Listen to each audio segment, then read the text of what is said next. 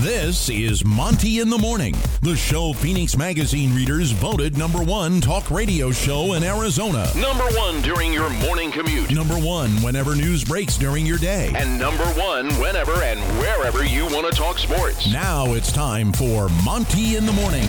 Hey, yo, man. Indeed, it is Monty in the morning on Tuesday, September 28th, 2021. Make sure that you find this show on YouTube. Just search The Monty Show, M O N T Y, The Monty Show. You can plug that into Google. You can go to themontyshow.com. That'll take you right to our YouTube channel. Hit subscribe. Then take a photo that you're subscribed. Tag us on Instagram, Twitter, or TikTok.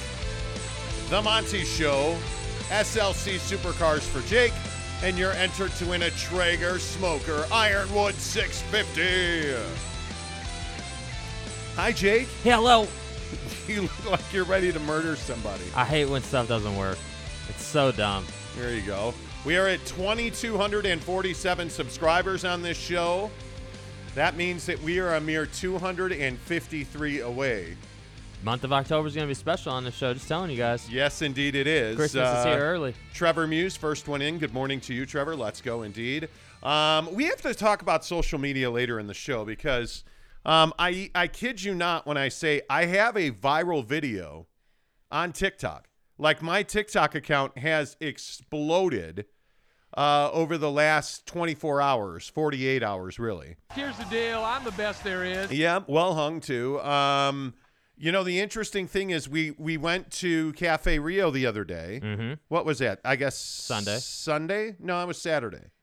Saturday we went to Cafe Rio before you had your your second date where you didn't touch Right. or Right, where it's Um, going horribly and it's yeah. never going to work you- out. you right, didn't we get exchange it. Yeah. DNA. Mhm. Anyway, the point is we went to You're so Cafe fucked. Yeah, we went to Cafe Rio for lunch and they had this awesome like tortilla press that was uh, vertical on the wall and the lady was just mashing it up with new tortillas and stuff.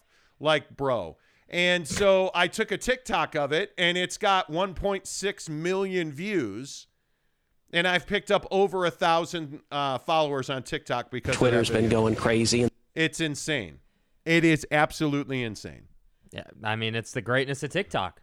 Like literally, tell how- tell me, tell how many times have you gone down the black hole of TikTok just on your phone? Oh, daily, daily. Right? I, That's I do. that's it- why but so you know amazing. why? Because it's great for content. Mm-hmm. It gives me content and topic ideas. But I don't think mainstream Americans use TikTok.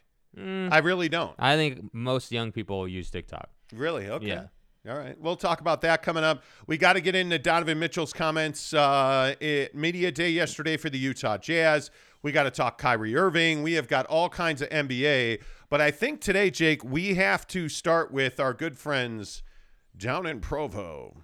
BYU, the Cougars, meow. Uh, I don't know. Wow. Cougars versus Utah State. BYU, Utah State. Logan, Friday night, 7 o'clock, CBS Sports Network. Um, unfortunately, here's my question: Is Utah State BYU's biggest rival? I think if you look back at the injury history, uh, Jaren Hall included, uh, obviously Taters, the Tasomator, uh, had significant injuries leveled against him. The Dallin Leavitt situation. I mean, there is a laundry list of Aggie tears that pour all over you, uh, BYU. So my question is, do you buy that Utah State is BYU's biggest rival?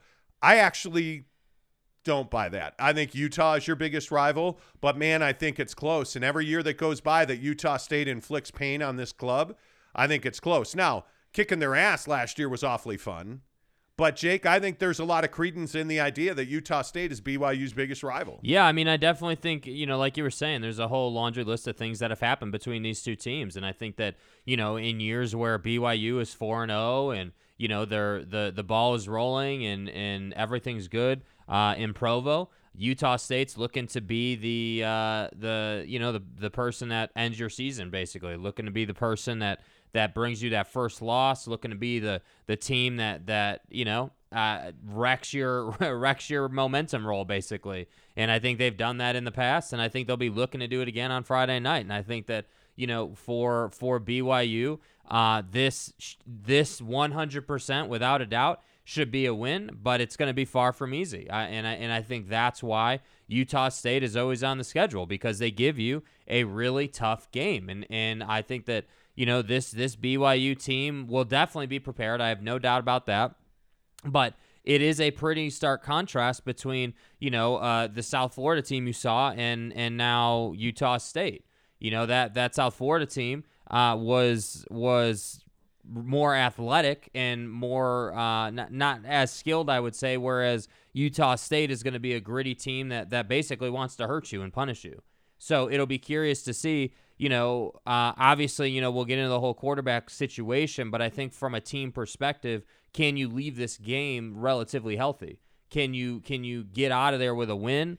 Can you get out of there with most of your guys healthy? And most importantly, can you get out of there with a win? Because at the end of the day, that's all that matters. So, yeah, are they your biggest rival? Uh, I don't think they're their big your biggest rival, but but damn, they're they're going to be damned if they're not uh, a relevant team on your schedule. That that's what I'll say. I think they're determined to wreck your season. Oh yeah, and I, I think that Utah State would take great pride in wrecking BYU's season. I mean, I don't think that's going to happen. And and by the way, we're probably underselling the lead that we have new details on Jaren Hall's status uh, for Friday night up in Logan, and that is that if that game was held today, I'm told by BYU people that he would not be able to play today because he still has soreness in those ribs. But they fully expect Jaren Hall to be good to go on Friday night.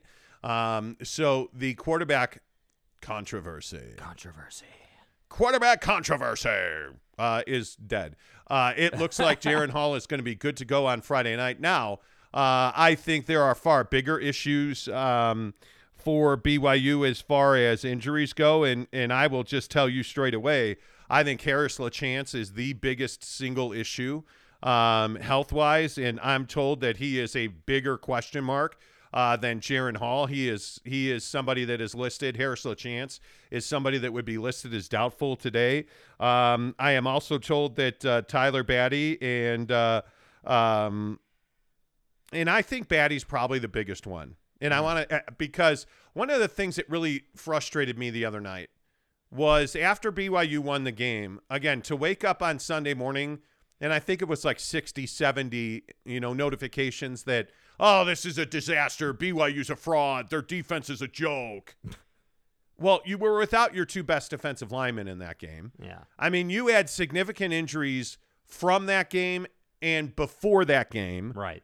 Like, t- at least agree with me that overreaction Sunday Yeah. was exactly that. Oh, it's prime BYU Nation, isn't it? Uh, it's prime BYU fan. Like this is what BYU fan does. Yeah. This is what Utah fan does. I mean, hell, look at look at look at Utah fan after after the uh, Washington State game. You know, look at look at Utah fan after the San Diego State loss. You know, like it's it, it, it is what we do in sports, and I think that that you know you can't you, you can't light the world on fire when you win a ball game. Did they win 40 to 3? No, they didn't win 40 to 3. Were there some moments on defense? Sure. But you won the game. That's what matters. You won the game. As we've talked about and we'll talk about more today. This schedule is very simple, right? It is not rocket science how you got to work your way through this schedule. You're not looking at Baylor yet, right? Who are you looking at? You're looking at Utah State, and then you're looking at Boise State. Those are the two teams that you got to get through, you know, because I got news for you. Like we've said, one loss on this schedule, and that's it. You you will go to a bowl game. I have no doubt about that. You'll go to a significant bowl game, in my opinion. But one loss on this schedule, and the college football playoff is out of the question. That's just how it works for BYU right now. So when you're a BYU fan and they win this game, and you're like, oh my God, they look terrible. This team sucks. The defense is embarrassing. To the point where this guy over here has 60 to 70 Twitter notifications. It was ridiculous. I'm just like, dude, what are we freaking out about? You won the game. Like, what? What are we doing? You're you're four and oh. zero. It was ridiculous. It was absolutely ridiculous. And I just, again, all I will say is, relax. You won the game. You're four zero. Just Yeah. as just as Jake said. Uh, I think Tyler uh, Batty and uh, Isa Mahe, uh, who did not play, both those guys should be good to go. I'm told. Um, and I I think that the biggest concern for me um, is Harris LaChance. I think Yeah. he's he's absolutely got to play. Um, I think he is a vital part of that. He is again dealing with this lower leg injury, um, and he's doubtful. And if he doesn't play, I I have real fear um, for what for what that offensive line would look like. And I know that they I, the offense was not the problem Saturday night against USF. I think motivation and a natural letdown was the issue. You were missing several key contributors. I mean, you know, obviously we we know what you lost at linebacker going into that game. Um, and to not have your two biggest uh, contributors on the defensive line because you held them out out of uh, out of the utmost of caution. That tells me you knew who USF was, and that tells me you knew that they were going to win the game. So the idea that oh panic mode, you know, blue Kool Aid, TDS, like stop, just stop. BYU's four zero, oh, they're thirteenth in the country. Why can you not enjoy that? Like I feel like it's almost masochism.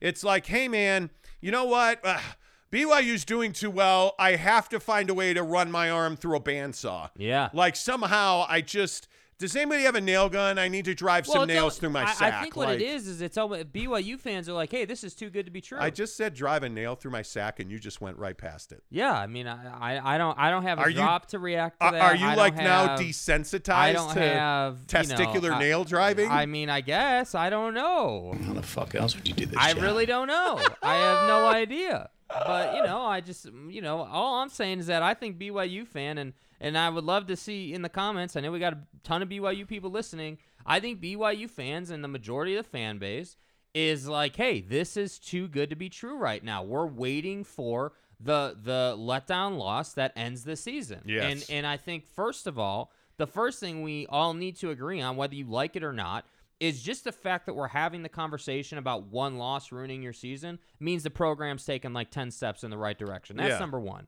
Number two, I think we can all agree that no matter what happens this year, you're going to a significant bowl. I mean, if this keeps up, let's say that you win every game except for USC, you're going to go to a significant bowl. That and you're going to suck. it will suck. You're going to feel a lot of heartbreak, but you're also going to have had a hell of a season on the heels of what Zach Wilson did. So I just think that that if you're a BYU fan, you, you gotta you gotta appreciate what you have right now because this team, um, uh, and provided I'm telling you, uh, provided they get past Utah State healthy, because I, I I don't think we can just assume that, but you know, provided you get past Utah State, you really should be able to get to SC undefeated. That's my opinion. I'm just saying, like, right, you should be able to. Yeah. But I'm just saying, relax. Like, if you're a Utah fan this morning, I totally understand why you're upset. Yeah. I mean, I, I, I Cam was not rising at all against you.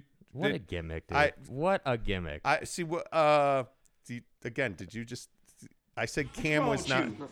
Cam was not rising. Cam was not rising. Nick's Get, like, Chubb. the- we get it. Nick's Chubb. Like, Yeah. That's quite enough. We get it. Okay, uh, I understand. Listen, if you're a Utah fan, I understand why you're upset. This feels like a lost season. Uh, you had another, you know, the Aaron Lowe situation. Um, I mean, it, it's just it. ju- You just feel like you're a rudderless ship. At BYU, you're four and zero. You're 13th in the country. I, I just You're running. You're going. Relax, settle down. Uh, Brylark says, "Morning boys are my Cowboys." I swear to God. Brylark, you're my dude. They're everybody's Cowboys. All right, we're gonna move on here. Oh, the Cowboys are good. Somebody find me a star. I'm pumped. Right? Like, oh.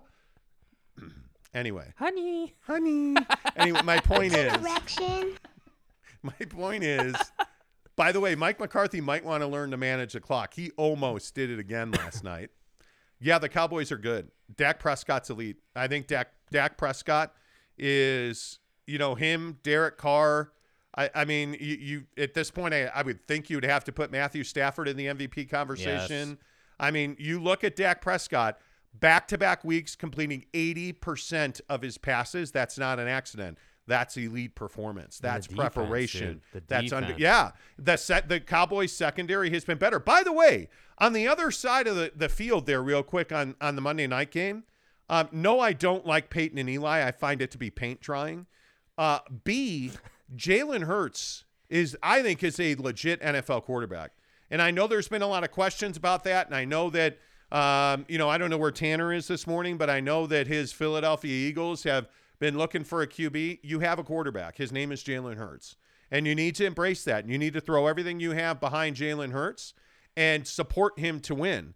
And I think if you do that, the Eagles could be competitive. Well, it won't be this year because they, uh, you know. Uh, but the point is, um, the Dallas Cowboys are good. The Dallas Yeah. Cowboys will win the East.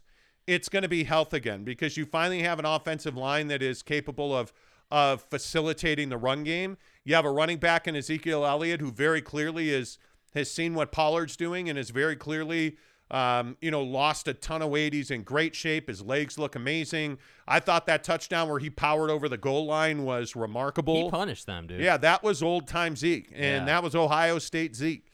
So yeah, if you're a Cowboy fan this morning, it's a good morning. Um, Dane says, "Morning, boys." Dane, how are you? Spencer says, "No, LOL. USU is not BYU's biggest rival." I would agree with that, but the more that the more time off between BYU and Utah, the importance of every game for U, uh, BYU in the next couple of years, while you're not playing Utah and you are playing Utah State, I'm telling you, it brings that that rivalry up. And and frankly, you know, obviously BYU and Utah are the two best teams in Utah. There's no question about that. It's shocking that Utah State played the way they played. Shocking. But that that's a team that that's on the rise, in my opinion. I think Utah State's always competitive. Um, Spencer Morgan says if you had watched the Utah game Saturday, you'd know exactly why Ute fans were unglued despite the win. That I agree with. Yeah. Brandon Whiteside. garbage. Yeah, it was. Cam's not rising. Brandon White says, uh, I'll stop. BYU about to face second best team in the state. Stop. no. Um, Spencer says, until Saturday, I would have said USU was the best team in the state. Might still prove out to be true. Three fourths of this is inaccurate. That's no, dude- some trash, bro. You meant to say that BYU's the best team in the state. Because do Cougars growl like that? I think so. because by far they are. yeah. Anyway, Wow, that was That was amazing. Yeah. Chris Carnes says BYU was playing four or five deep on uh, D Saturday night. Everyone take a step off the ledge. Thank you. yeah. Hashtag fire They literally used the wow, Chris, wow, Chris, wow.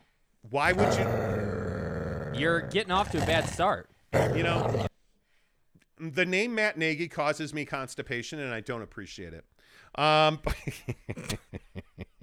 uh, Brylark says, "Nah, man, Cowboys are mine. Not compromising on that." James Knight says, "Jingle's still wearing the Jazz jersey, lads." Well, it's not October, and it's is- not the bro. trade deadline.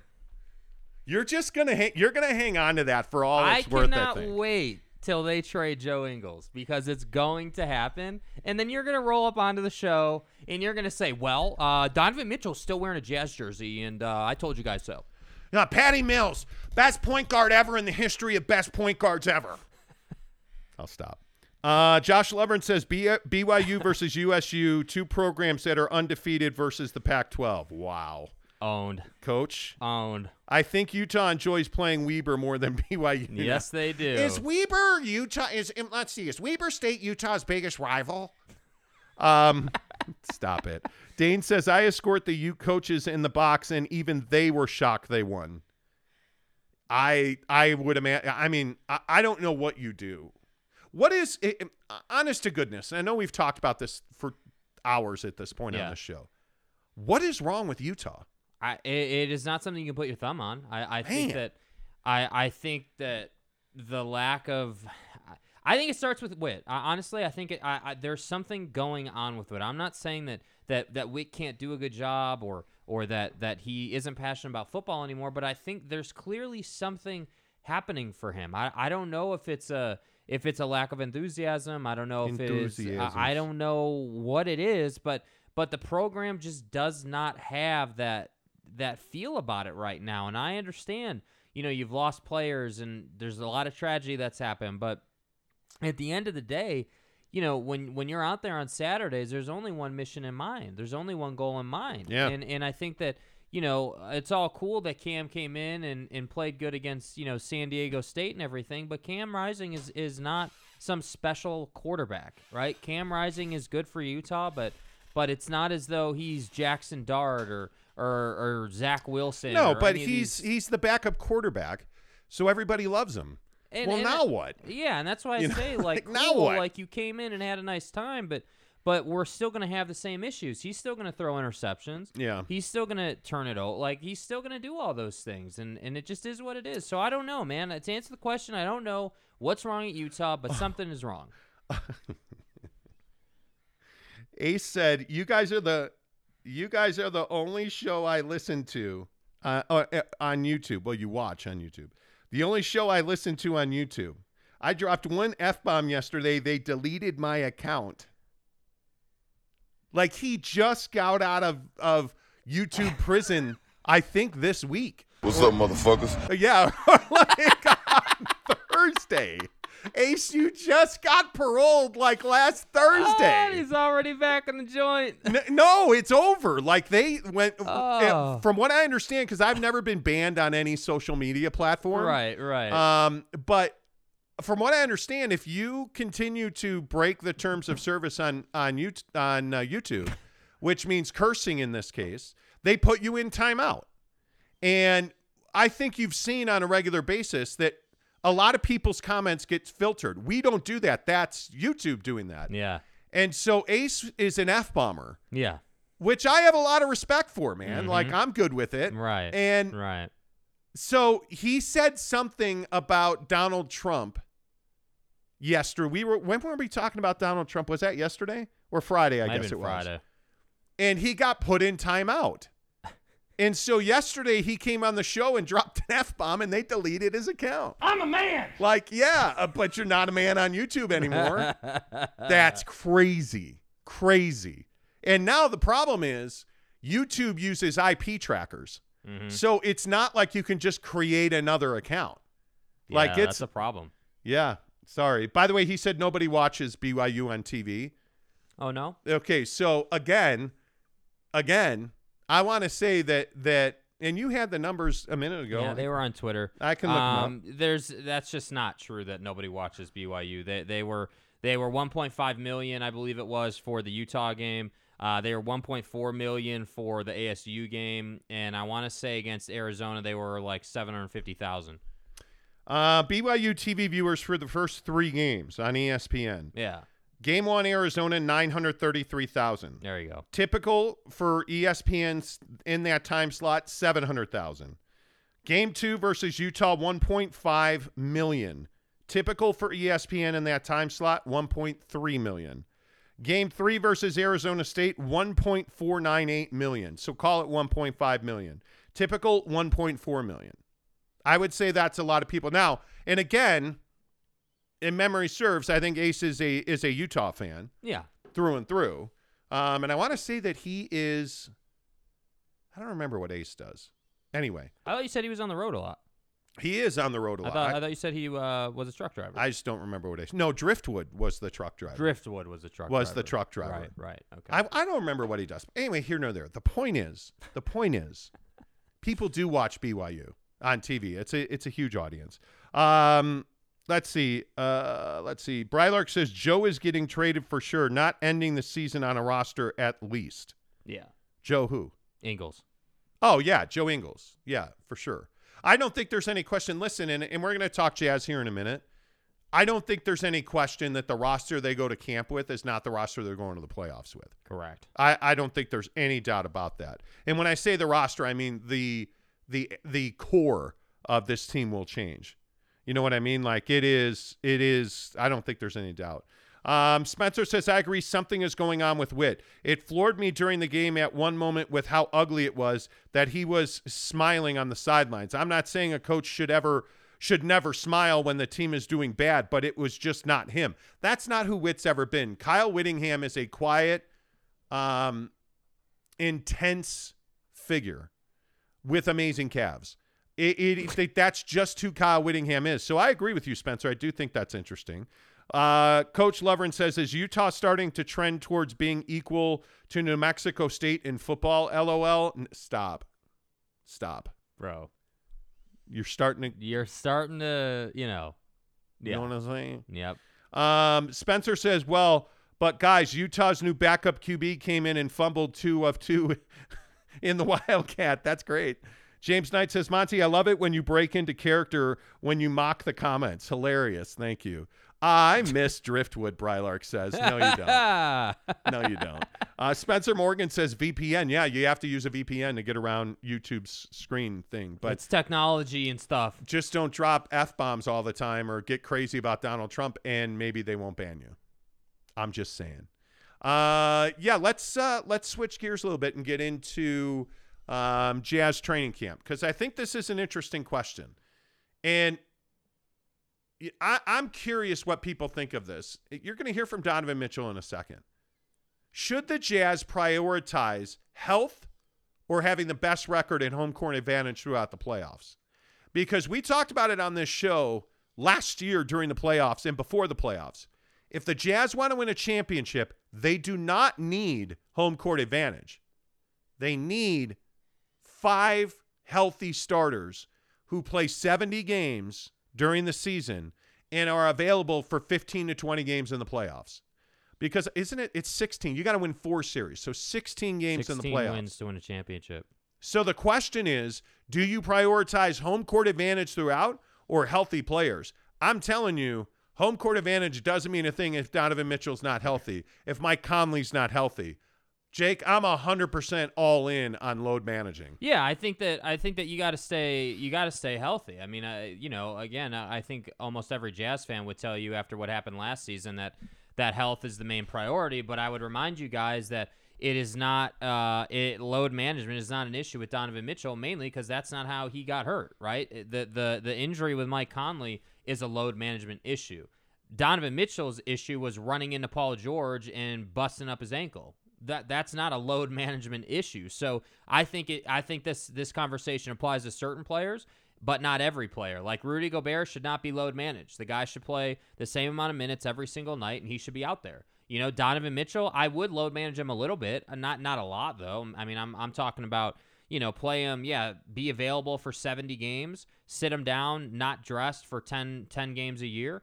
Uh, and, and I think he'll be fine. But like with Mike Conley and while Joe Ingles is here, you know, those two guys really need to be catered to and taken care of, and they need to be protected.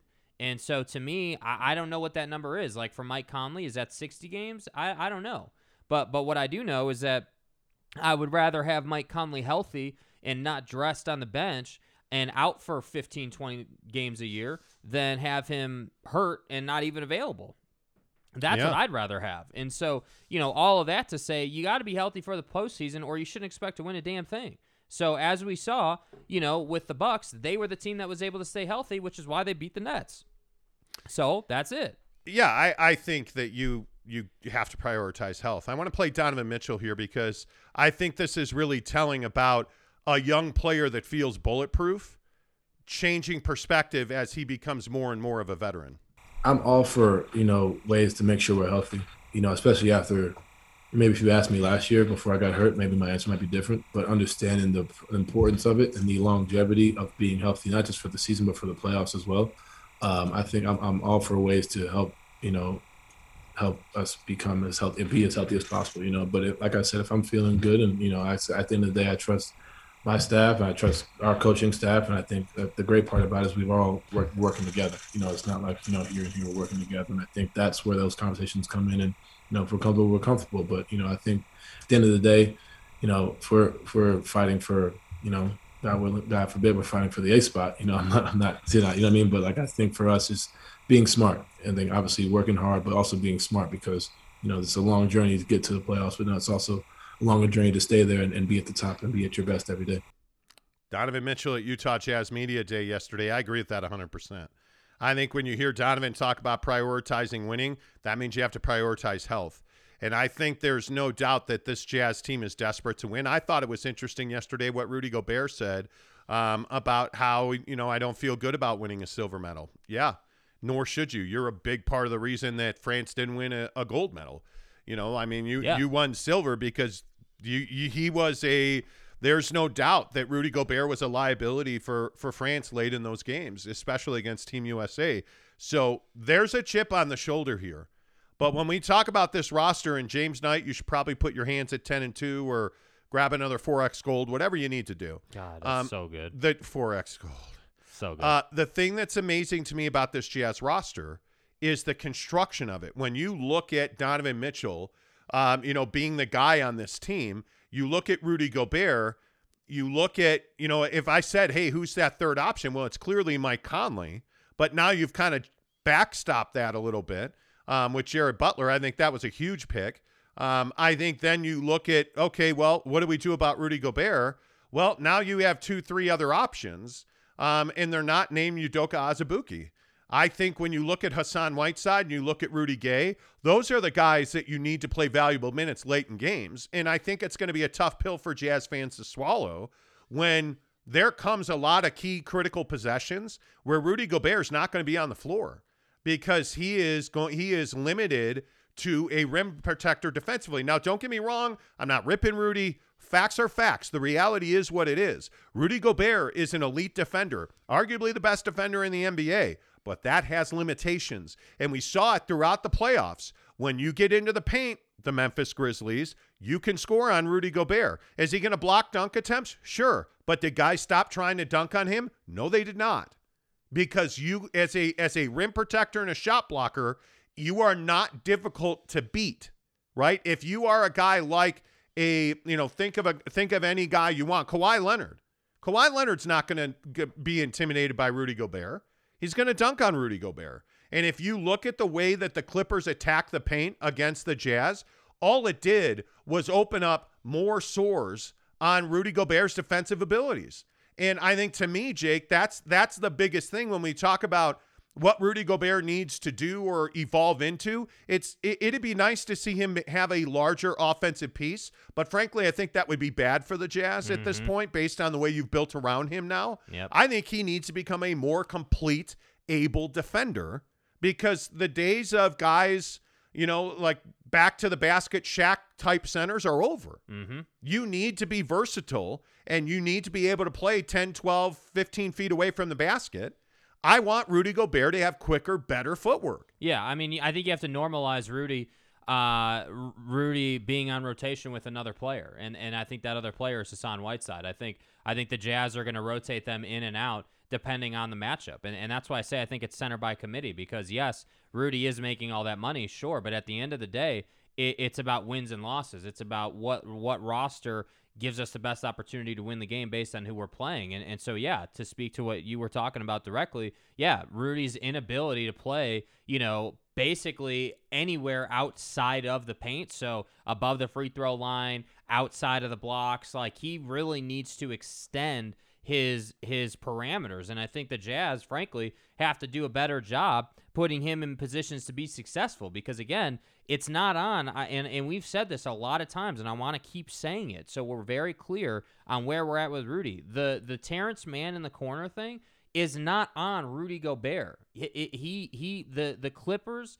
put him in that position and the Jazz did nothing about it and that's why Hassan Whiteside is here. Well, I think I think that's why Rudy Gay is here because I think Rudy's going to play the five. Rudy Gay is going to play the five in those small small ball matchups, and I think that was the one weakness on this team is you didn't have that. And I agree with you. The Terrence Mann situation is not Rudy Gobert's fault. It's just the reality of the NBA, right? I mean, you are as a as the Clippers in this case, um, you're going to take advantage of the matchups that you are presented leaving Rudy Gobert on the floor late in games against a small ball lineup like the Clippers ran out there was an opportunity. And damn, sure enough, the Clippers took advantage of it, and Terrence Mann took advantage of it.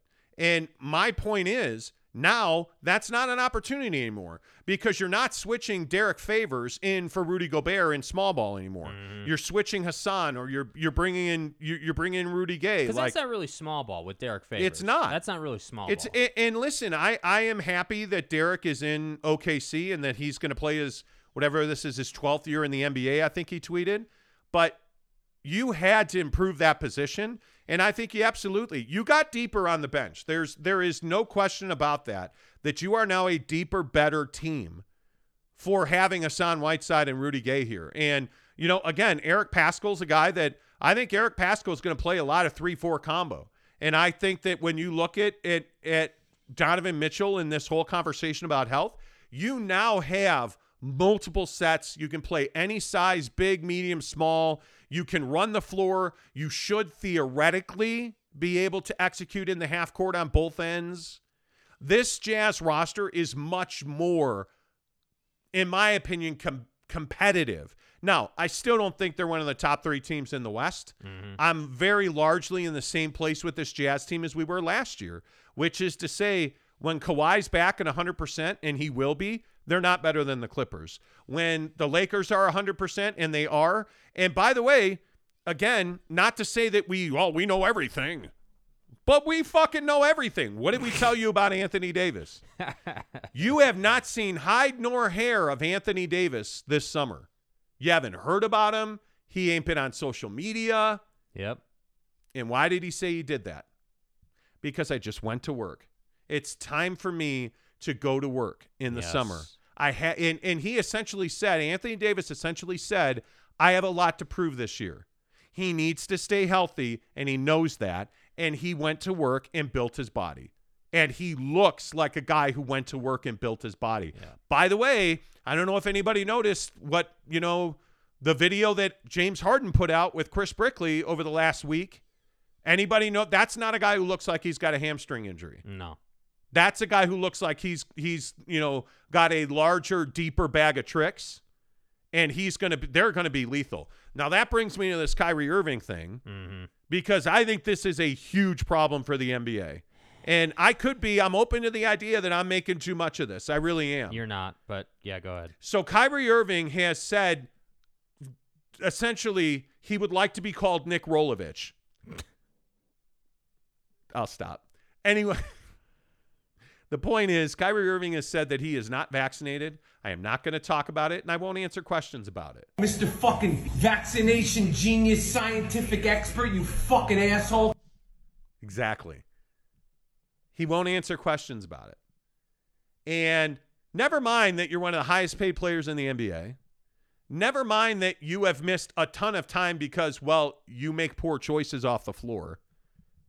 And never mind that this is the same guy who converted to Islam in the middle of the season My fucking ass. and then had to fast for a week.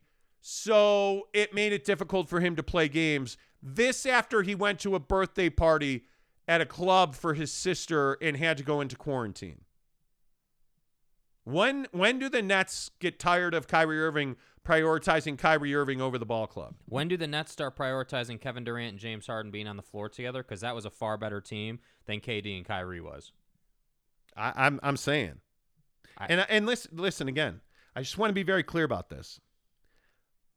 I love Kyrie Irving, the basketball player. He's a magician. He is unbelievable. He is incredible. He is, in my opinion, when he's healthy, he's one of the top three, four scorers in the NBA. But he's just not worth it. All this off the court nonsense, it's not worth it. Mm-hmm. If I'm the Brooklyn Nets, I trade him. Oh, you're going to retire? Okay, cool. Not my problem, bro. Thanks for giving me the salary cap back. See you later. Like, I'm just not putting up with it anymore. You put this Brooklyn team together, you paid the largest luxury tax bill in the history of the NBA at one point to deal with this nonsense? No, I don't think so. And then there's Andrew Wiggins of the Golden State Warriors. Andrew Wiggins is not Nick Rolovich in that, A, he half an a-ho. He went off on a reporter yesterday. And he freely admits he's not vaccinated. He doesn't want to get vaccinated, and he's probably not going to get vaccinated, which means in San Francisco, you can't go to practice, you can't go to games, and you can't travel to other California teams. I think that's HIPAA. So he's probably going to get vaccinated. By the way, I would remind you in New York, do you know what the minimum vaccination in New York is? One shot. That's it. You don't have to get the Pfizer double jab, it's one shot. And then there's Damian Lillard, who absolutely is not Nick the Dick Rolovich. Nick the Dick Rolovich. Where do you come up with this stuff? Right off the top of my head. Bro. It's amazing. anyway, the point is, I love what, and this is why I respect Damian Lillard. Damian Lillard yesterday sat up on a podium and said, Hey, look, I've got people in my family who've died from COVID. I've got people who are vulnerable to COVID. So it's not a question of, Am I going to get vaccinated? I'm vaccinated. because I want to spend time around the people I love and I care about them. So I'm vaccinated. Okay, let's move on. Like that's it. That's the whole Yeah, thing. here, let's play it. Let's play it. I got it. I got it. okay, go ahead. They presented the opportunity, and I said, "Can I get my family? Can I bring my family too?" And they said, "Yeah." That was it. You know, I think it's a. You know, I don't. I'm not mad at people for you know saying I need to do my research or you know they got to take the, the steps that make them comfortable. Um, you know, but I, you know, I, I have a lot of people in my family that I'm tight with and that I spend a lot of time around. them. you know, I'm just not going. I'm just not going to put their their health or their lives in danger because you know I want to hold a, a big research. When you know, as a kid, I had to get shots my whole life, and before I went to college, I had to get shots, and I couldn't tell you one thing about any of them. So, if if it's something that you know, I've had people in my family actually die, and people actually lose, lose their lives to it. Like I'm not, and it's a way for me to protect myself and, and the people that I love when I do it. You know, it was How difficult is it? Not How difficult? science, like, dude. This is why Damian Lillard's a stud. Yeah. Because uh, uh, is he a championship player? Not yet. But this is a guy you want on your basketball team. This is a guy you want in your locker room. This is a guy you want around your young guys. He is. He's just a. He absolutely gets it. He absolutely gets it. Um, Josh Lovren says, uh, "I'm not." Rudy Gobert said, "quote I'm not super super satisfied with a silver medal." Well, yeah, that's what I said. Yeah, I didn't know, Rudy. I didn't know uh, we were playing for second place there, bud. Yeah, uh, well, you shouldn't be super, super satisfied with that silver medal.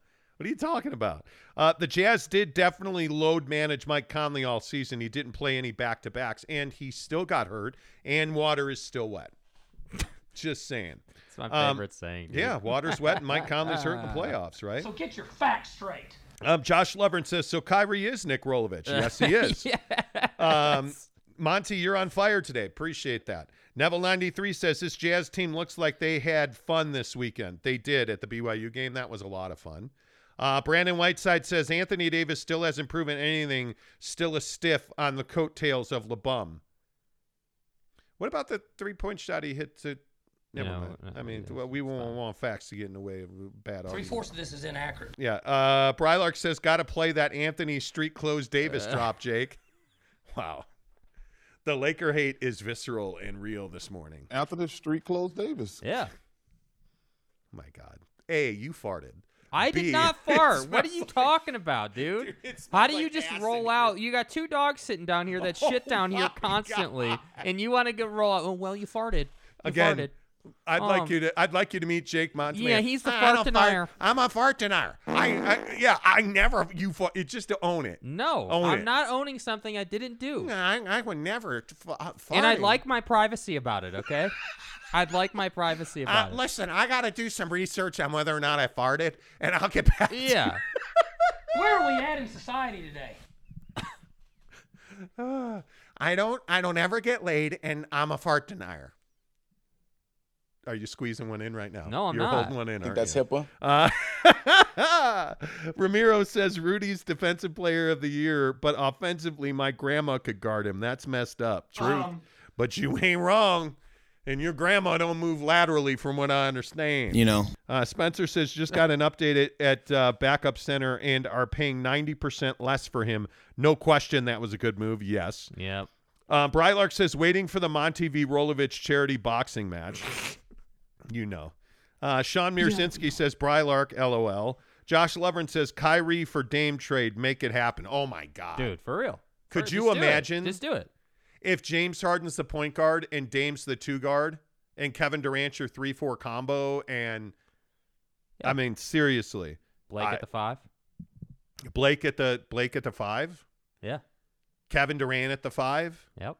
That would be Yep. that would be amazing. Yep. I mean, I can easily see Rudy's usage drop, but efficiency grow this season. Brylark says, sure. Count Blockula and the great Rudini will help them get to the Western Conference Finals, and that's about it. I'm sorry, I thought you, Coach. I thought you said Count Blockula. Wow. Oh my god, dude.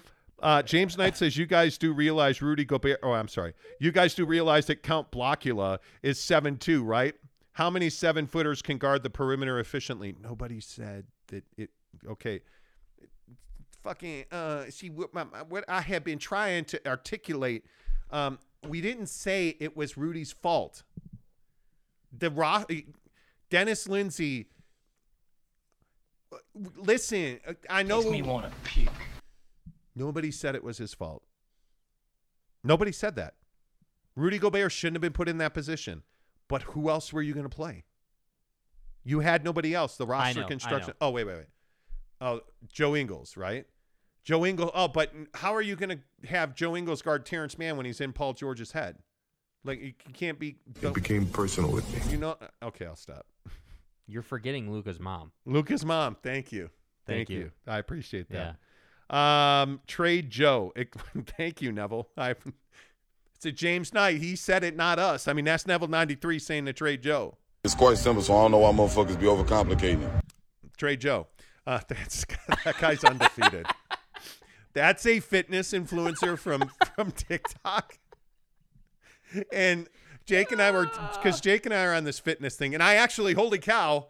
So I turned down the creatine, like stopped taking it, lost five pounds, and I- I'm telling you, I'm not as strong. Creatine's amazing. I'm a man. If you're working out and you're not taking Bro. creatine, One day after creatine, seeing gains.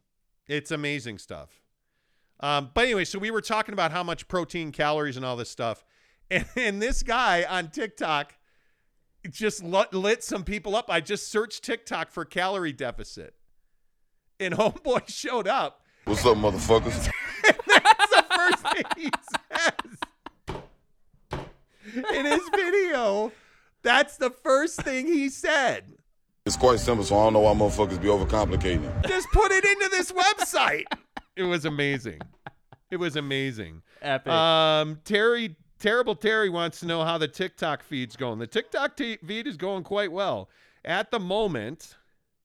Um, at the moment, I have a. I'm at a thousand ninety eight followers now. good, good. Good. Telling you, just telling you right now. We're And we're ramping up TikTok. It's One coming. point six nine million views of that stupid tortilla video. We're, we're thinking about giving the Xbox away using TikTok. We're thinking about uh, you, y'all better get your TikTok TikTok accounts created. My God. Marilyn Nguyen says we need to put others before ourselves. Do you want to explain that, Marilyn? Uh, James Knight says, relax, Neville. No friends. you talk bad about, you know, Joe Ingles is my friend. Grocock needs an update on his Xbox. No, he got it. He got it. He got it. and that mullet's amazing. Yeah, he got it. Who's the best team in the NBA right now? I mean, it's probably the Lakers, but I mean, you have to say the Bucks because they won the championship. Do you have to say the Bucks though? Yes. Really? Yes, Yes, you do. You're going with the Milwaukee Bucks you are the best to. team they in the won NBA. the championship. What do you mean? wow. You have to. They, they are default best team in the league right now. I don't agree with that at all. Um, I think without You're gonna you're gonna sit here and make a case about injuries and they would have lost if this and that. Well, I got no, news for I, you, I know Like, that it's not injuries. It's PJ Tucker's not a Milwaukee Buck anymore, Wow. and I think he played a huge. I look. He did. With all due respect to my uh, Notre Dame brethren, I never went to Notre Dame. My Notre Dame brethren, Pat Connaughton, he's no PJ Tucker. I agree. right? I mean, it, that's a huge part of it. And I mean, listen, when you have Giannis and you have Khris Middleton, um, Holiday. Bropez, Holiday, oh, Bobby Portis, suck it. Um, and when you have uh, Thanasis, Ante Kupo, your mom, right? I mean, Donte DiVincenzo, they're not the best team in the NBA. They're not. Like, I look at Brooklyn's roster. Yes, Brooklyn's roster is better than anybody's roster. It's a matter of if they can stay healthy. That's not nobody even. But that's every- that, that's dude. the Jazz, But isn't it? that's my point. That, that's what I'm saying. How like okay, who's the best team in the league? Okay, on paper, it's between the Lakers and the Nets. That's on paper though. Like Harden, Durant, Kyrie. right, I- best core in the NBA. yeah, easily. Right? Everybody agrees Easily, with that. Not even close. But they have Patrick Mills. Like you add Joe Ingles to that roster and it's over. Um, That's enough of that crap. Joe Harris, Patty Mills, Bruce Brown, who I think a lot of people forget about. Um, I mean, I, I think that they LaMarcus Aldridge, Blake Griffin, uh, Paul Millsap. Mhm. I forgot about Paul Millsap going to Brooklyn. That's huge for the or for uh, the Jazz. Yeah, I, I think, you know, like that to me stands out is I think they're, I think they are, I think that's the best roster. Like I, I look in the East, like the Chicago Bulls, like not, not, I'm not even playing. Like the Chicago Bulls, hook they're going to be much better. DeMar DeRozan, Nikola Vucevic, Zach LaVine, Lonzo Ball, Yeah. Alex Caruso, Yep. Tony Bradley. Yep. I that that team's that's a playoff team. Hmm. This is a tasty burger. Now, I like what I'm seeing. Now, the biggest question to me is what do you what do you say about the Denver Nuggets? Are the Denver Nuggets, and I, I actually don't think they are, and this is just my opinion, are the Denver Nuggets still one of the top two, three teams in the West? No, they're top five team in the West. I Not think that two, I would three. agree with that. They're top five team in the West. You lost, as we were just saying. Uh, uh, oh my God, uh, Paul Millsap. You lost Paul Millsap. Jokic, Murray, Gordon, Mhm. Barton, Monte Morris, and Michael Porter Jr., who just signed a huge extension. Yeah, I mean they have a great team, and there's a lot of cohesiveness on that team. Uh, first major question mark is Murray. Is he the same guy? Uh, my feeling is he is going to be the same guy because I think the ACL surgery rehab process is just so documented now. It's so lined out as to how to come back. I, I mean, you know, I, I just don't have any doubt that he's going to be fine. Um, Austin Rivers, I, I think, is on a guaranteed deal this year. yeah, so they have Austin Rivers as well. So th- they're a problem. I'm telling you, that's the team that is kryptonite for a lot of these other nameplates. And I think that, you know, you, again, I, I know I keep saying it, and I, I don't mean to be a broken record. It's just health. Which of these teams is going to stay healthy? Because Dallas Mavericks. I, no, the Dallas Mavericks are not a good team. No. They're going to be in the playoffs. But they're gonna- Porzingis, Hardaway, Luka. And then it really is Dwight Powell, Willie Cauley Stein are their bigs. You don't have enough there. And by the way, the relationship between Luka and Porzingis is not good. Well, and I also think that new coaching staff, though, is going to make inroads. And I think Porzingis gets traded by the end of the year. I hope so. The guy needs to get somewhere where he can be the guy. What do you make of the Clippers roster? Because I also think, and this is this is kind of where I'm going with it. When you look, start looking at top five, ten teams in the league, I look at the Clippers roster, and I think Eric Bledsoe being on that roster makes a huge difference. Mm-hmm. Um, because I don't think they could count on Rajon Rondo last year. Um, Patrick Beverley was not somebody you trusted. We saw that at the end of the playoffs. Well, and with Russ on the Lakers, you need a, a, point guard with size. But again, Paul George, Kawhi Leonard, Reggie Jackson, Marcus Morris, Luke Kennard, Terrence Mann. Terrence Mann, Ivica Zubac, Nicolas Batum. Um, All I'm- i hear when I hear you. those names, all I hear is veteran experience. All I hear is is a team that's not going to be shook. They're not going to be scared to go into Vivint. They're not going to be scared to go east and beat a team that they that they allegedly shouldn't be. Like that. That's what I, I would agree with, with the that. Clippers. You know, and I think that you know again, it's like think about it. Like again, as much as we play the what if game with the Jazz. Play the what if game with the Clippers. I mean, if the Clippers, if if Kawhi doesn't Oh, have the partial tear, I mean, you're you're talking about a team that likely beats the Suns and and likely goes to the NBA Finals. And it's hard to say if they would have won, but they're there. And I think that that's why I say for the Jazz, my biggest concern and biggest issue, if you want to call it that, is when I compare the Jazz to these other teams. The Jazz ability to stay healthy is not near these other teams' ability to stay healthy. And and yes, I'm looking at Mike Conley. Yes, I'm looking at you know like yesterday at media day for the Jazz. Bogey talked all about how this wrist thing bothered him the entire season last year. Well, if if if you're gonna roll out, you know, on a new year on a new media day and say that, then I would expect big things out of Bojan Bogdanovic this season. So the question really is, who's gonna be there and who's not. I still think Mike Conley is a is an, a linchpin of this team. Like I think if Mike Conley's not healthy, they don't win. Yeah. I mean, he, his just his relationship with Rudy Gobert on the floor. his ability to defend. He's a he, it, people don't realize how good of a defender Mike Conley is. It, the flow of the offense really takes a beating when Mike Conley's not on the floor. I It's- I agree. mean, it's literally that simple. And then of course, you know, you you can you know, you can look at the Lakers.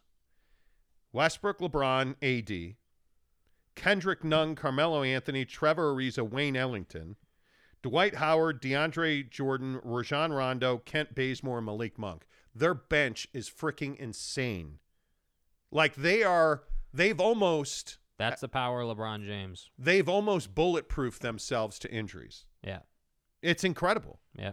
And I think guys like Kendrick Nunn and Malik Monk, uh, Wayne Ellington from three, like they've done what everybody said. And I think your point a couple of weeks ago about playing LeBron at the 4 Mhm. and AD at the five full time Yep.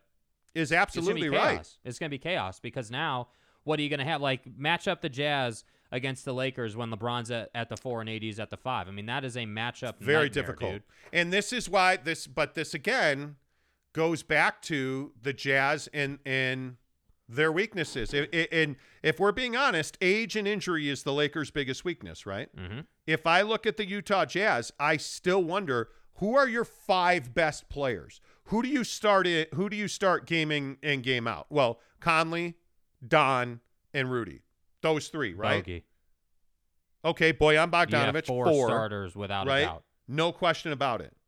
Is Royce O'Neale still a guy that you value as your your fifth star? I mean, he's probably going to be. He put out a bunch of tape of him ball handling and making shots and doing what basketball players do in the offseason. But at the end of the day, and this is why I say, like, we had a disagreement about Ben Simmons and what he's doing and all his shooting. And, and I, whether it's Ben Simmons or Royce O'Neale or any of these guys, I want to see, even Rudy, I want to see all this tape they're putting out applied in an NBA game. I want to see Rudy extend his his 15 to 17 points a night to 23 to 26 points a night because he can knock down a basic little push shot or he can he can get uh, give me a little little bit of a hook shot. I'm not saying the guy's got to be Porzingis in in shooting threes and, and stuff, but but what I am saying is that like with Royce O'Neale, you got to you got to be more reliable from 3 because you're not asked to shoot the mid-range at all. You're asked to be a 3 and D guy and you're asked to take 3 to 4 threes a game. That's what you're asked to do. And the Jazz literally need Royce O'Neale to make 2 to 3 out of every 4 he takes. but can he? No. I know. I know. Listen, I know what they. I know what they want or need Royce O'Neale to do. Yeah. The question is, can he? Um, Todd Nickelback. That's your new name. Uh, Nickelback, because I can't pronounce your last name. Uh, Nickel Slakovsky. What's up, motherfuckers? Nickel Slakovsky. Okay. Oh wow. Caris LeVert has a stress fracture in his lower back. Um, optimism is that he could. Uh, it could only be a minor setback. He could return by the start of the season. I, I'm that that guy. Part of the process, dude. Anyway, Kolakovsky Yeah, what's this guy got to say? person um, says, "Here we go, already doubting the Jazz. They haven't even dribbled a ball one time in training camp, and you guys are already sure what that were we they're wrong not." about? What were we wrong about? Well, I- help me understand what we were wrong about. And about. it's not Like- that we're but it is, doubting the but it is, Jazz. but it is. It's hundred percent somebody coming into our comments, and, and I love this. I'm really glad that this came up. I knew it would come up. Somebody saying, "Well, you guys just hate the Jazz." Okay, well, if we hate the Jazz, what exactly have we been wrong about in the last six months about the Jazz on any level? And by the way, we're just having a conversation. But but my point is is that I don't want to hear, hey, you guys just hate the Jazz. Hey, you guys just hate BYU. You guys just hate Utah. You guys just hate the Lakers. I don't want to hear that because you're we're not here to to you know slurp the Jazz or Utah or BYU. We're here to tell you what's good and what's bad. We're here to tell you what the issues are and why the Jazz are not going to be a one seed this year and are not getting to the Western Conference Finals this year. Yeah. And you're not getting that anywhere else. Sir Robin uh, says, with BYU going to the Big 12, who knows how Utah Utah State rivalries will look? Do they for sure keep at least one of those two on the schedule each year? Both will be on the schedule. I mean, you're going to have non non conference games. Mhm. James Knight says, don't sleep on the Warriors. They have Draymond. They have everybody back. They have the core no, back no, no, you they won a don't. You don't, un- you don't understand. That's a shot at our love of Draymond during the Olympics. It's fine. If Gobert scores 20 plus points, it means the Jazz are missing three, James says. That's correct. Brylark says Denver is going to be an absolute problem this year if they stay healthy. People are sleeping for Yeah, sure. dude. For sure. Clippers win the chip. Uh, they have Terrence Mann. Okay, James, you're bitter. Um, Ramiro says, Monty, I listen to this show every day, all the way from uh, Morila, Morlia, uh, Mexico. If I win the Xbox, my sister in Ogden can pick it up, though. Great effing show. Thank you. Dale Donut says Utah State is not BYU's biggest rivalry. Let's be real. But hey, congrats to Utah for beating a team not from the FCS. Okay. Um, Monty, why do they call you Monty, and how much effort will you put into tomorrow's show? Okay. Uh, what do you mean? Yeah, what kind of question is I don't know. Well, they call me Monty because my last name's Montemayor, and my entire life everybody's just called me Monty. Um, I don't know. I, I well, we always put a lot of effort into tomorrow's show. Uh, did you guys hear about Jordan Clarkson getting interviewed by Channel Two, and they didn't know who he was? Yeah, they asked him to spell his name. And then yesterday, then- media day rolls out and spells his name. Yes, yes, exactly right. Um, do you guys watch the Jazz? LOL. No, we don't. Nope, we don't. We don't No, we watch don't. sports. We don't watch the Jazz. Uh, we actually prefer to watch knitting on the old grandma channel. This effing show. Okay, well, that comment's not going to last long. This effing show. Every day I think it's a slow sports day. You guys find a way to piss me off. well, Ted, you know. it is what it is, man. It is what it is. There's no Uh, such thing as slow sports days. There's only slow opinion days. That's. I'll just keep saying that. Yeah, I mean, there's always something to talk about. You know, I mean, it is what it is. Um, we don't ban people's comments, by the way. Ted also got his comment banned, so we don't ban. Pe- if you It's curse, not up to us. If you curse, YouTube's going to filter your comment. Yeah. It's. I mean, it. It is almost. It's. Just mark it down. Easy, Jake. Geez, are you filtering freedom of speech? LOL. Exactly. Yep. Um, Jake dating update um, featuring Mrs. Monty. Not today. Uh, going in for a, a cervical artificial disc replacement today. Wish me luck. Wow. Damn. Think I'll wake up still hating the Lakers though. Nye guy. Good luck, Nye my guy. Good dude, luck, dude. I- you better come back in this this thing tomorrow or the next day and update us. Um, I hope you're doing all right. Jazz need Jimmer. LOL. Dale Yes, sir. Donut says. Yes, sir. more Leah, more Elia, more more Elia. Okay, cool, bruh. They, uh, you know, uh, Xbox or PS5? Uh, PS5. I, I uh, see. I've been on the verge. I could have bought a PS5. Why from, are you on the verge of wanting a PS5? Because the Help hype. understand. The hype is unbelievable. well, giving one away, there's no doubt, but like you wanted one for your personal use. Yeah, I, I mean, I don't play enough video games to to probably buy one for myself. Yeah. But PS5s are flipping red hot right now. Yeah, and they will be because there's a lack of production. All right. Let's um by the way, Yeah. anything new on the dating front? Any new hoes, any new No, not. I mean, it's only been a couple days. I mean, there's not- hoes or pros or yeah, you know. no, there's no pros. No. So there's no update on the hinge game. no, not right now. There, there, literally, there's not. I mean, I haven't, I haven't heard from anybody new yet. Um, you know, and that's just what it is. Somebody yesterday commented about how Match is the site you go to when you when you're serious. Uh huh. That Hinge is much more about young people just hooking up. Okay, I'll download Match tonight. Okay. I'll do it tonight, and then I'll update you tomorrow. All right. And real quick, can we talk about vacations? Yeah. Well, let's save that. Let's talk about social media. Okay, social media. Yeah. in the comments, um, obviously the Switch, ha ha ha. I love the Switch. I still, it still pisses me off to this day. I can't play Mario Kart, and I would have gotten a Nintendo Switch, and my wife was like, "No, you're not doing that." You know, it's fine. Monty trying to flex his success and spend three thousand dollars more on a trip to Hawaii. In a moment, I will explain that. um, I think what That's just a funny ass comment. It is. Um, so how do you guys watch this show? Do you guys are you guys do you watch on a TV? Do you watch on your phone, on a computer? Do you watch like one of the things that is so fascinating over the last couple of days as we talked about is this TikTok thing because every time I pick up my phone, I've picked up like a hundred new followers yeah. on TikTok. Um, right now, I just picked up 31 new followers since last time I had it. and we're now at one point. And let me tell you, we are exactly at 1.72 million views on a tortilla video, which is fascinating to me. Where, like, where do you guys, like, where do you guys pick up our content? Because we put content on Twitter, Instagram, and TikTok every day. And of course, we're live on YouTube and we post highlights and Yeah.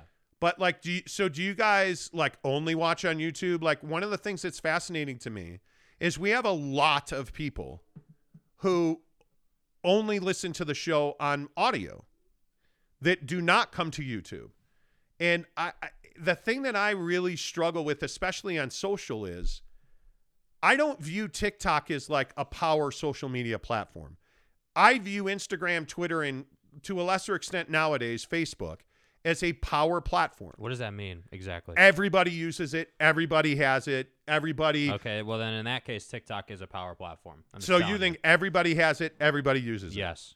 I don't Yes. think so. Like my wife, does, your Mrs. gen- Monty, your doesn't generation use it. doesn't use it. Everybody b- after you uses it. My generation, the generation after me, everybody. Well, and you're it. the generation that powers that powers the world right Yeah. now. Yeah. So like the the the the the demographic that we typically hear from the you know the 25 to 54 year old you know male or person uh, uses TikTok without a doubt. Hmm, that's interesting. I I, I mean, in the comments, do you use TikTok? I mean, I'd love to hear. Ramiro says, listen on YouTube. Uh, David C says, I watch on my Palm Pilot. Stop it. God, dude. I ha- I the level loved, of trolling though that's going on I today. loved my Palm Pilot. Yeah. I freaking I dropped that thing in a toilet and I almost melted down.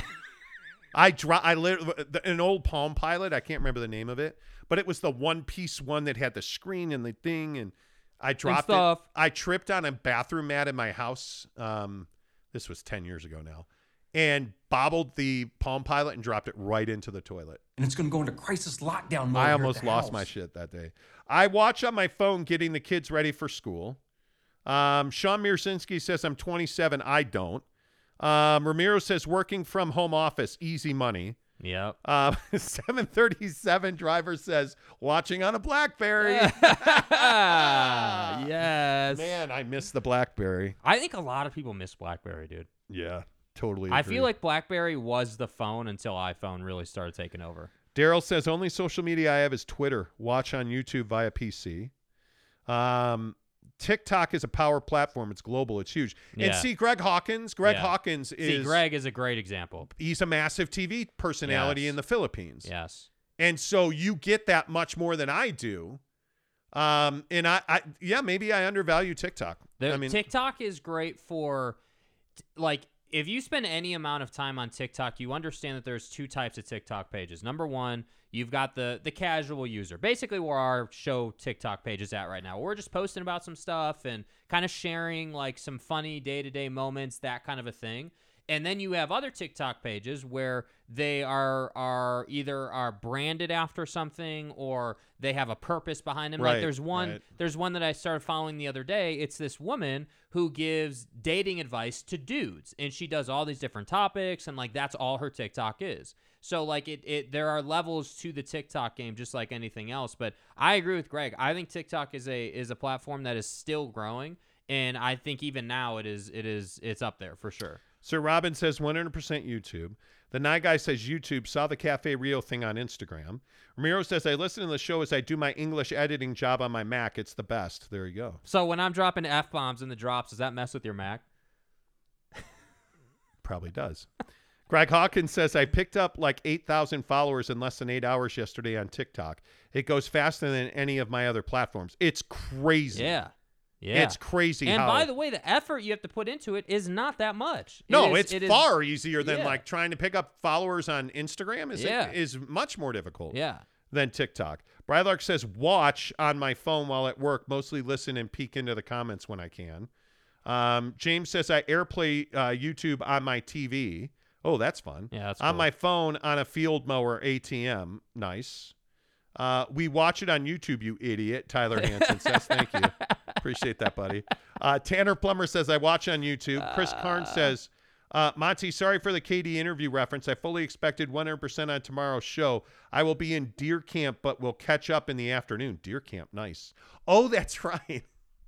David Letterman interviewed. I guess it was David Letterman who asked Kevin Durant, "Why do people call you KD?"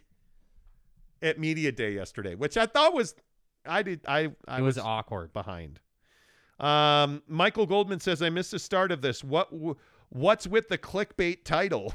USU is a cute little brother to Utah and BYU. Most fans in the state don't hate Utah State. Um, well, it's not clickbait. It, they, it was a question we asked. yeah, it was a question. We always put the By the way, thanks for coming to the show. We really appreciate your feedback that the thumbnail works. dumbass. Uh, no, I'm kidding. Just kidding. Um, no, they, they, it, I think Utah State is a huge rival for BYU. Huge, Yeah. huge. And I, you know what? I, I think some of the anger and vitriol that's in the Utah uh, BYU rivalry has turned a lot of people off. I, and talking to a lot of Utah fans over the last couple of weeks, um, and BYU fans, of course, but there's a lot of fans on the Utah side that are just like, it's over for them.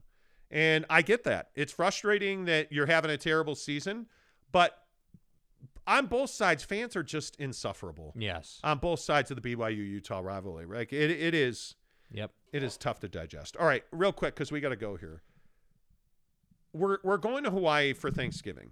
It's been a trip that's been delayed for two years by the pandemic. Um, and so we happen to be of a certain lifestyle that we can work from anywhere we want. Yeah. So I said yesterday to my wife, it's like, hey, you know, we're going to Maui for Thanksgiving. Why don't we just add an additional week and work from Honolulu?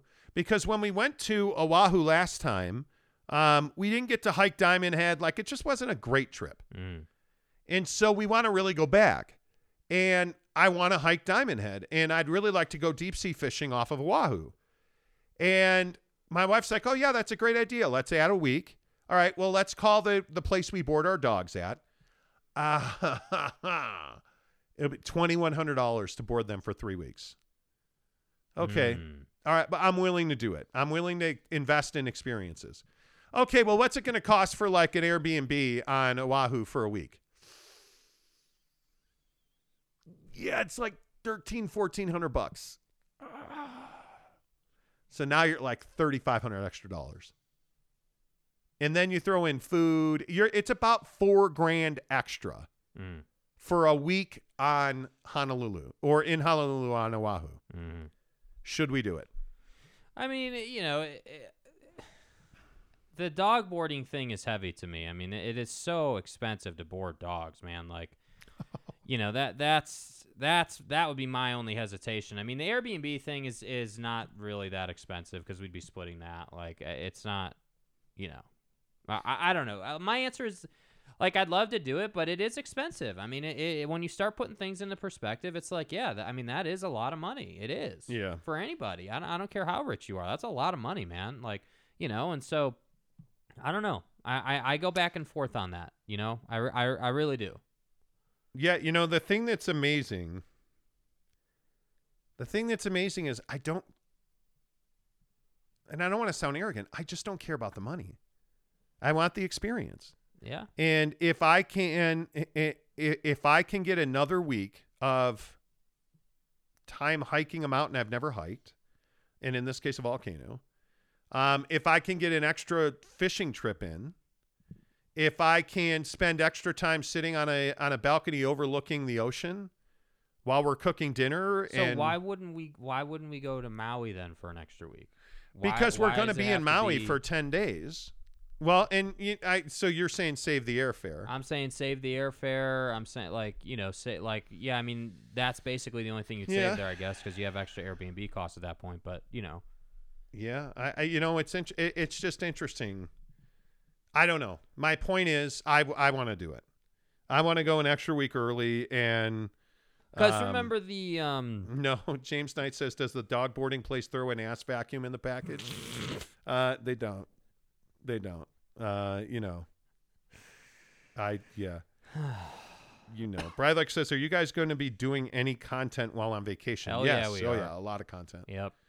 Um, Everything we do is content. That's just the life. That's and- why TikTok is so important. And that, but one of the things that you come to realize is when you do what we do, everything you do is content. Everything you do is content. And so it is one of those things where you have to like a lot of people asked me on uh on YouTube yesterday where the vlog was from the weekend that lazy ass said he was going to do a vlog. go. We just didn't have time to do it. You know, like Jake was trying to get laid and he didn't. So he was feeling sorry for himself. That's not true. Actually, what happened was See, you guys didn't was- research whether Canyon's lifts were open or not in Park City. So we roll up and they're closed. Yeah, they were closed. So we had to hike straight up a mountain because that's always fun. Um, you know, why aren't you guys on the radio? I'd listen every day because what? But we don't need to be on the radio. I think this is a fascinating conversation. This is a fascinating conversation um, because a lot of people ask us, well, why aren't you guys doing a morning show? Be on the radio. Well, A, I work at Yelp and I make stupid, ridiculous, way over the top money doing that. So I'm not going to give that up to go to an industry that right now doesn't have a whole lot of stability in it. And what's the upside for me? I don't get to control my content. I don't get to talk about what I want to talk about. Um, you know, I just can't like, you know, um where's this comment? I can't remember who who was talking about F bombs on Siri while typing, but he basically said when you drop an F bomb, Jake, uh it Siri pulls up a picture of Rudy Gobert shooting a jump shot. What's up, motherfuckers? uh, you know, I don't know. Sir Robin says 56 here in TikTok may as well be a breathman as far as I'm concerned. Okay. I don't know what that means. Okay. Okay. Michael Goldman says, dumb what? What was that, Monty? You sound like my wife. I was kidding. Um, Jordan Hall says Utah, Utah State, Boise, San Diego State, TCU soon. Okay. You guys don't need bait on the hook. LOL. Truth. Um, 100% true that the uh, vitriol between the fan bases of Utah and BYU is turning people off. Um, but radio here sucks. Well, I, I, whether you like radio or not, here anyway. To wrap this up, the radio versus YouTube thing. When we do our show, we're doing, you guys, we're doing about sixteen to twenty thousand listens a day. Wouldn't we be doing that on the radio? I mean, eh, for a radio show, that's about probably, unless you're a massive juggernaut, you know, if you're Radio from Hell or if you're KSL or, but if you think about the listener bases, if you think about, you know, think about your favorite sports talk radio show in Salt Lake City, whoever that is, how many listeners do they actually have? Because it's not many more than that. I mean, if you are, if you think about, like, how many people do does Bill Riley or how many people does a guy like Spence Checkett talk to every day? It's probably not much more than that. How many people do you think that Scotty G and Hans talk to every day? It's probably not much more than that. I mean, it, it, in the level of interaction that we get on YouTube versus being on the radio, it's significantly higher. I mean, significantly higher. And by the way, it's easier to find, in Yeah. my opinion. You know, I, I, I think it's one of those things that I just think it's one of those things where our upside for us being able to do the show the way we want to do the show.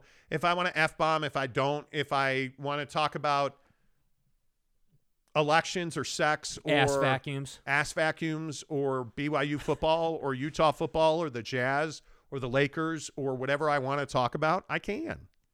Being on the radio, you can't do that. You have to serve a master. And I don't serve anybody. I don't serve anybody on this show. We do what we want to do. It's why we always say we don't have rules on this show. Yeah. We Yeah. don't have rules on this show. You know, like the the most enjoyable part of this is that the conversation goes on all day. Like we talk to you guys all day on Twitter, all day on Instagram, all day on YouTube. I answer I try to answer all the comments on on YouTube. It's hard. We get a lot of comments during the day on YouTube. We we interact with you guys. Yes. That's almost impossible when Another in radio. benefit of YouTube. You, Yeah. You're not getting, you know, with a radio show, you're not really going to get the, you, you're not going to see a video feed. How many radio shows do a live video feed while they're doing the show? That many. Uh, Sean Mirzinski says, okay, I just saw the shopping cart video where Jake randomly shows up. That was hilarious. Just out of nowhere the other night at the grocery store. Tic Tac, Tic Toc, get it? Yeah, Sir Robin, we do. Um, we haven't had a good political firestorm in the comments for a while now. Well, Yeah, well, we're trying not to light the world on fire, you know. we could talk I mean, about we can we can do that if you want to do that. I mean, that's fine. Afghanistan. Au- Stop. Austin Lewis says I only listen to the radio if I have to. Uh, Um, Brylark says. Sean Mirzinski says, Brylark, don't jinx it with the political thing. Greg Hawkins says, I like the way you've got the show set up. These these days, digital media is more accessible than radio, anyways. It is. Uh, the Nye guy says the radio is 10 pounds of crap in a nine pound bag. Probably true. Yeah. Yeah. Play the music. So we haven't decided what we're going to do about vacation. No, we haven't. I, I mean, uh, there has to be a cheaper way to do it. That's that's what we need to figure out. I mean, there has to be a more cost-effective way to do it. Maybe we can live in a van down by the river. Down by down by the ocean, down by Maybe. the waterfall. All right, make sure you subscribe to this show. We're going to give away uh, our Traeger Smoker 2,500 subscribers. Uh, we are getting there. We are at 2249. You know, Dale Donuts wants to know if we can talk shit about Joe Biden on here. Sure, you can do whatever you want. I'm just telling you, that's probably not And- going to go well for you in the comments. And now but- your comment got filtered. I didn't do that, Dale it is Donuts. cause and effect. I did not do that. Subscribe, follow us on Twitter, Instagram, and TikTok. The Monty Show, SLC Supercars. Until tomorrow, say goodbye, Jake. Goodbye, Jake.